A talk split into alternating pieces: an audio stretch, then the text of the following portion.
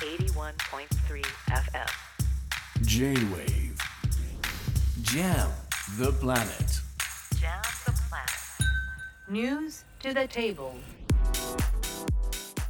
吉田真由がお届けしています J-Wave Jam the Planet 続いては最新ニュースにフォーカスする News to the Table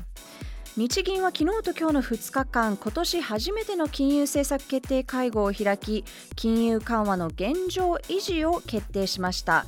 日銀以前から金融緩和解除の条件は2%の物価上昇を条件にしていましたが実際は消費者物価指数の上昇率1年9ヶ月連続で2%を上回っていますけれども、まあ、それでも今回金融緩和の継続となったと。今日はですね30年間外資系金融機関で外国為替業務に携わり直近ではクレディアグリコール銀行で外国為替部長事業法人営業部長を歴任した斉藤裕二さんにお話をお聞きします斉藤さんよろしくお願いしますよろしくお願いします。あのまず今回の現状維持、まあ、市場の予想通りといいますか、まあ、無風といいますかはい。あの、はい年末までは年明け解除の可能性も一部予想していたようですけれども、やはり、はいあの今回見送った解除を見送ったのはお正月の地震の影響を考慮したというふうに見てよろしいんでしょうか？はい、えーそれが大きく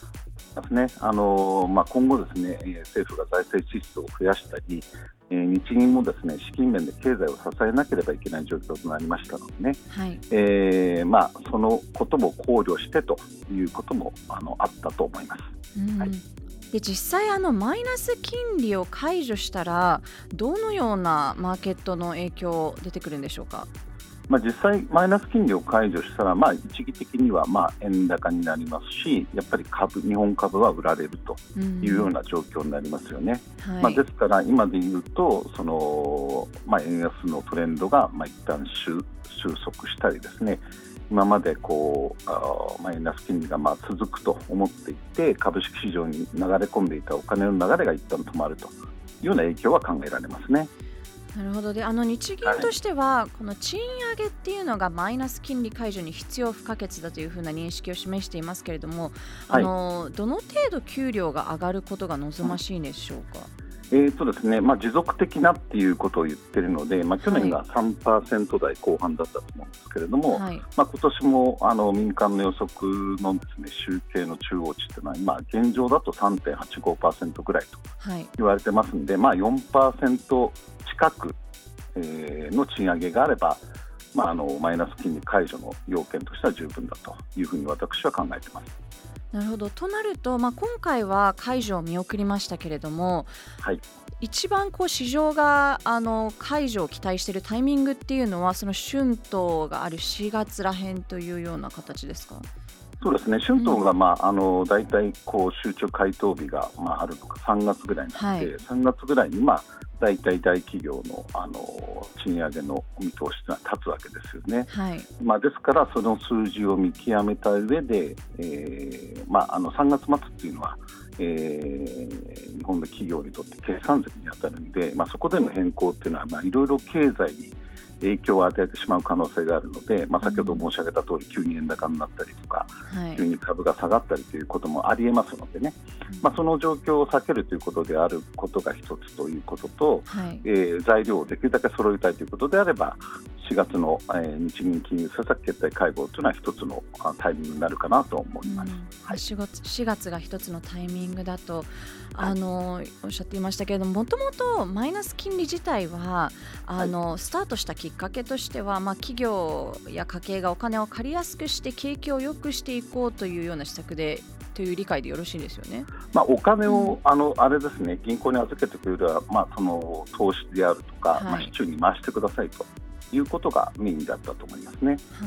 はい、はい、今そもそもそのマイナス金利を導入しているのは日本だけですけれどもあの、はいなぜここまでこのマイナス金利状態が長引いているんでしょうか？あのまあ、個人的な考えですけど、はい。まあ、海外の中央銀行であれば今のあの例えばあの消費者物価が2%を連続して、まあ、1年9ヶ月連続して上回っているような状況であれば、まあ、当然解除していると思いますけれども、まあ、過去にですねあのアメリカの利上げサイクルが、まあ、そろそろ終わろうかなという時に日上げ日銀がですね、まあ、周りの反対があったにもかかわらずあの利上げをしてしまって失敗したという歴史があるんですよね。はい。まあ、それで今回はよりあの、まあ、政府と一緒になってですね、えー慎重に政策判断を行っているということだと考えてます。なるほど。あの、はい。慎重というとあの午後に日銀の上田総裁のかあのはい。会見うん。を行っていて、私も生放送で久しぶりに日銀の総裁会見を見たんですけれども、はい、なんとなくこう黒田さんに比べて上田さんあの心なしかちょっとここ声が震えているし自信がなさそうというようなあのすごく慎重なのかなというようなうん印象を受けたんですけれども斉藤さんから見て気になったことありますか？はい、私も同じような印象を受けてますね。あの、うん。就任当初ですね、まあ、去年の4月とかはもっと自信を持ってこう発言されてたと思いますけれども、はい。やっぱり、あの今回も相当難しい決断であったのかなって思うのが一つと、はい。えーやっぱりですね本日の展望レポートでもところどころ前向きな発言をしてたんですけれども、えーまあ、あの政策変更の改善性は非常に高まっているけれども、まあ、足元で、えー直接的あの間接的な影響をもう少し見極めたいということを分かってほしいということを丁寧に説明されようとしていて、まあ、ああいうなんですかねより慎重な姿勢に見えたという会見になったのではないかなと考えてます。なるほど。はい。そしてあの会見スタートした時からちょっとやや円高為替では円高ドル円が円高に触れているなというような印象も受けたんですけど、この背景は？あのですね、あの展望レポートを引き合いに出されてですね、あのまあ、物価2024年のコアの消費者物価を、まあ、あの見通しを下方修正してたんですけども、そこの部分に触れるときにですね、まあ、それはもう見方は本当は変わってませんと、はい。足元の原油価格の下落によって、まあ、あの下方修正しただけですというふうにおっしゃっていたので、あのなんですかね、やっぱり鳩発生っていうことを言われたくないんだなと。うん。えー政策の見通しがあの狂ったとか、まあはい。後発生に転換したとかいうふうに言われたくない、うん。まあ、そういうことを強調したかったのかなと、うん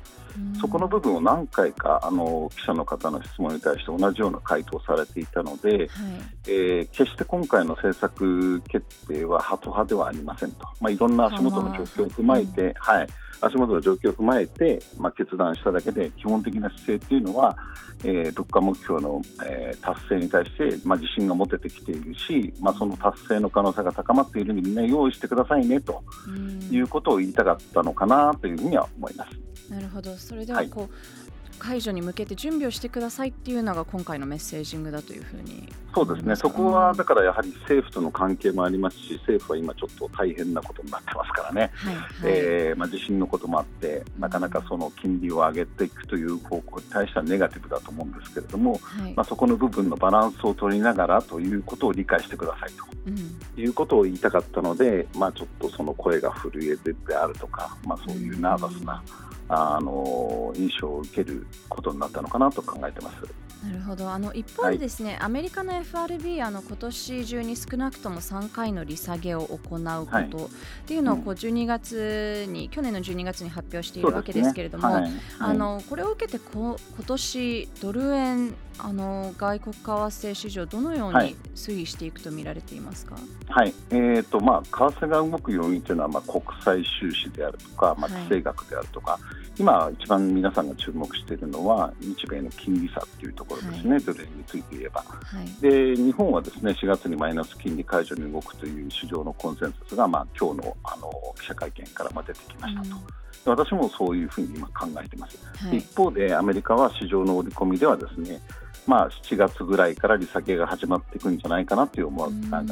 ますね、これはドル売りになりますよね。はい。でもちろん市場っていうのはまあ先読みをするわけなんで、やはりあの3月の末とか4月ぐらいから、まあ、徐々にドル円っていうのは、えー上昇トレンドっていうのが抑制されて、まあ、実際にまあ4月に解除されれば、まあ、ドル円は130円台前半に下落すると考えてますし、はい。まあ、瞬間的にはえー今までと、あのー違う方向に舵を切るわけなので瞬間的に120円台後半もあるかなというふうには想定しておきたいと思います。まあ、ただし、地政学リスクもまだ残っていますしね、はい。あのーまあ、サービス収支もそんなに急に改善するわけでないので、あのー年後半はですね130円台からあ130円から140円台を中心としたレンジになるかなというのが個人的な見立てなんですけれども、はい。まあ今年後半にはなんと11月にはですねアメリカ大統領選挙がありまして、そうですよね、えーもしかするとトランプ大統領がまた誕生という可能性があるんで、またそうすると不確実性が非常に増すということになるんで、ん。大変予想が後半は難しいかななという感じになると思います。はい、なるほど。わかりました、ありがとうございました。えありがとうございます。30年間外資系金融機関で外国為替業務に携わってきた斉藤裕二さんにお話を聞きました。J-Wave. Jam the Planet